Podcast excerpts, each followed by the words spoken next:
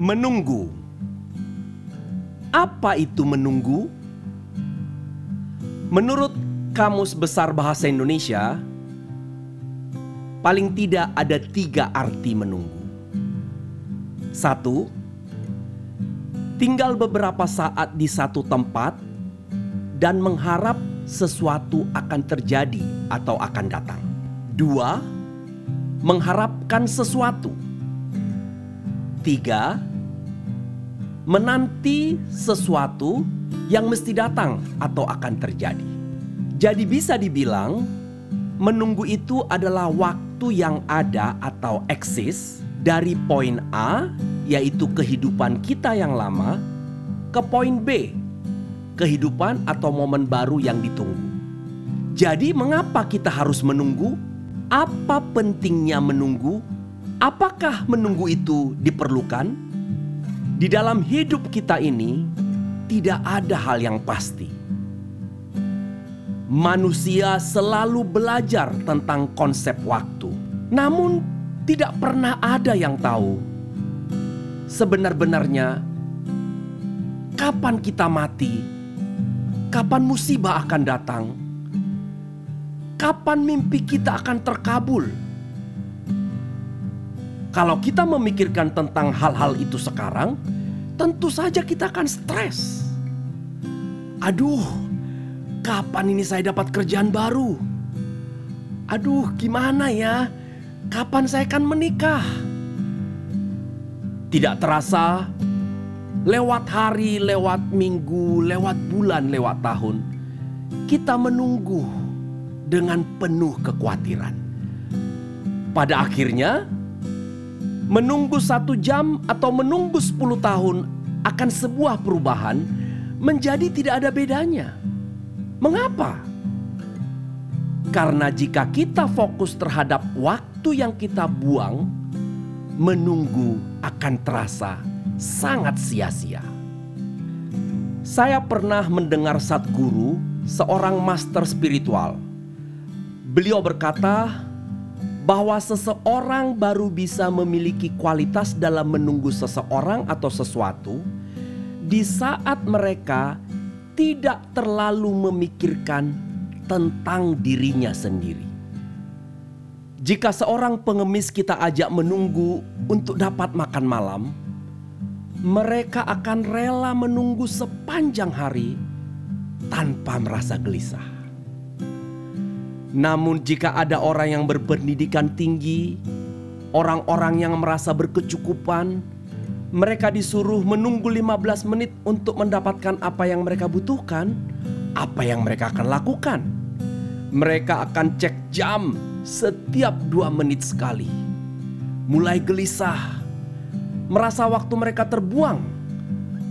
Mereka merasa waktu adalah uang dan tidak mungkin dibuang secara sia-sia. Sekali lagi, mereka yang tidak berpikir terlalu banyak tentang diri mereka sendiri akan lebih mengerti caranya bagaimana dengan sederhana untuk menunggu. Ini bukan tentang salah atau benar, bukan tentang waktu yang dibuang sedikit atau banyak bukan juga tentang apakah mereka dapatkan sepadan dengan waktu menunggu atau tidak. Ini tentang kualitas dalam menunggu dan pandangan kita terhadap konsep menunggu. Jadi, bagaimana caranya menjadikan menunggu sebuah kualitas diri? Di saat seseorang sudah mengerti dan menerima proporsi diri mereka di dalam semesta yang luas ini, mereka akan mengerti bahwa menunggu tidak selamanya menjadi hal yang sia-sia.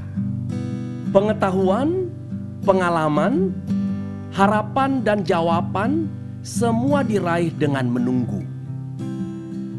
Tidak ada anak kecil yang hari ini belajar menghitung 1 sampai 10, besoknya langsung menjadi spesialis jantung di rumah sakit ternama butuh bertahun-tahun sekolah, praktek, dan belajar untuk bisa dipercaya menjadi seorang dokter yang handal.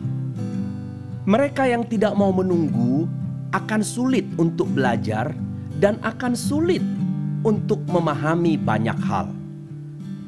Karena fakta pahitnya, banyak hal yang kita tidak bisa ubah saat ini, dan yang bisa kita lakukan adalah menunggu. Apa hasilnya kalau kita tidak bisa melakukan apa-apa dan tidak mau menunggu? Marah-marah, naik tekanan darah, pusing sendiri, tidak berdamai dengan diri sendiri atau dengan kenyataan yang ada. Kadang menunggu adalah satu-satunya hal yang bisa kita lakukan, dan itu tidak apa-apa. Banyak orang tidak sadar bahwa kita diberi dua hal yang unggul yang membedakan kita dengan makhluk-makhluk lain, yaitu memori dan imajinasi. Sayangnya, banyak yang menggunakan keunggulan ini justru sebagai penghalang.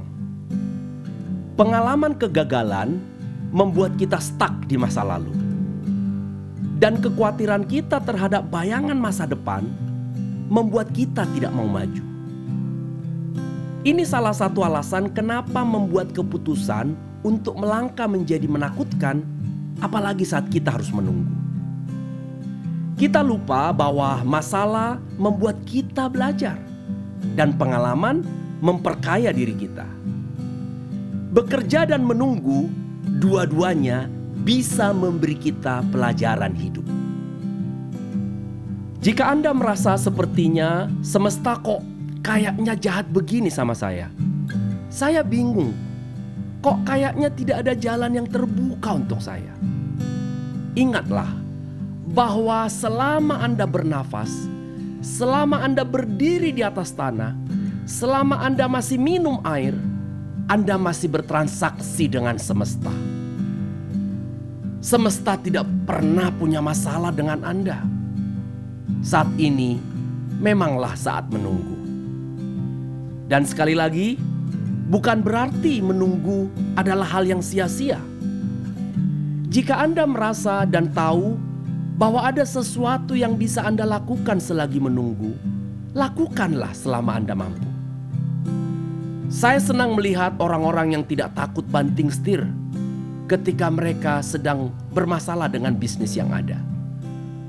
Ada juga teman-teman saya yang menunggu mencari pekerjaan baru. Dia memiliki quality time dengan anak-anaknya di rumah.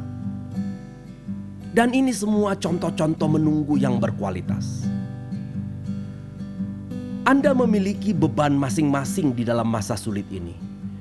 Dan bukan posisi saya mengatakan bahwa Anda kurang produktif atau malas. Saya yakin Anda sudah mengusahakan yang terbaik untuk bertahan, dan saya harap Anda mau mengapresiasi diri Anda sendiri. Jadi, mari kita lihat dengan talenta yang diberikan Tuhan kepada kita, dan dengan posisi dan kemampuan kita saat ini jika kita lihat posisi kita di semesta ini, apa yang bisa kita lakukan selagi menunggu? Lakukan saja. Kejar apa yang mampu Anda kejar. Jika tidak, menunggulah dengan sukacita. Saya remaja Tampu Bolon. Terima kasih sudah mendengarkan podcast ini. Dan sebagai penutup, mari tetap menunggu dalam tenang sambil melakukan sesuatu yang bisa kita lakukan. Jika tidak, menunggulah dalam sukacita. Sampai jumpa di episode berikutnya.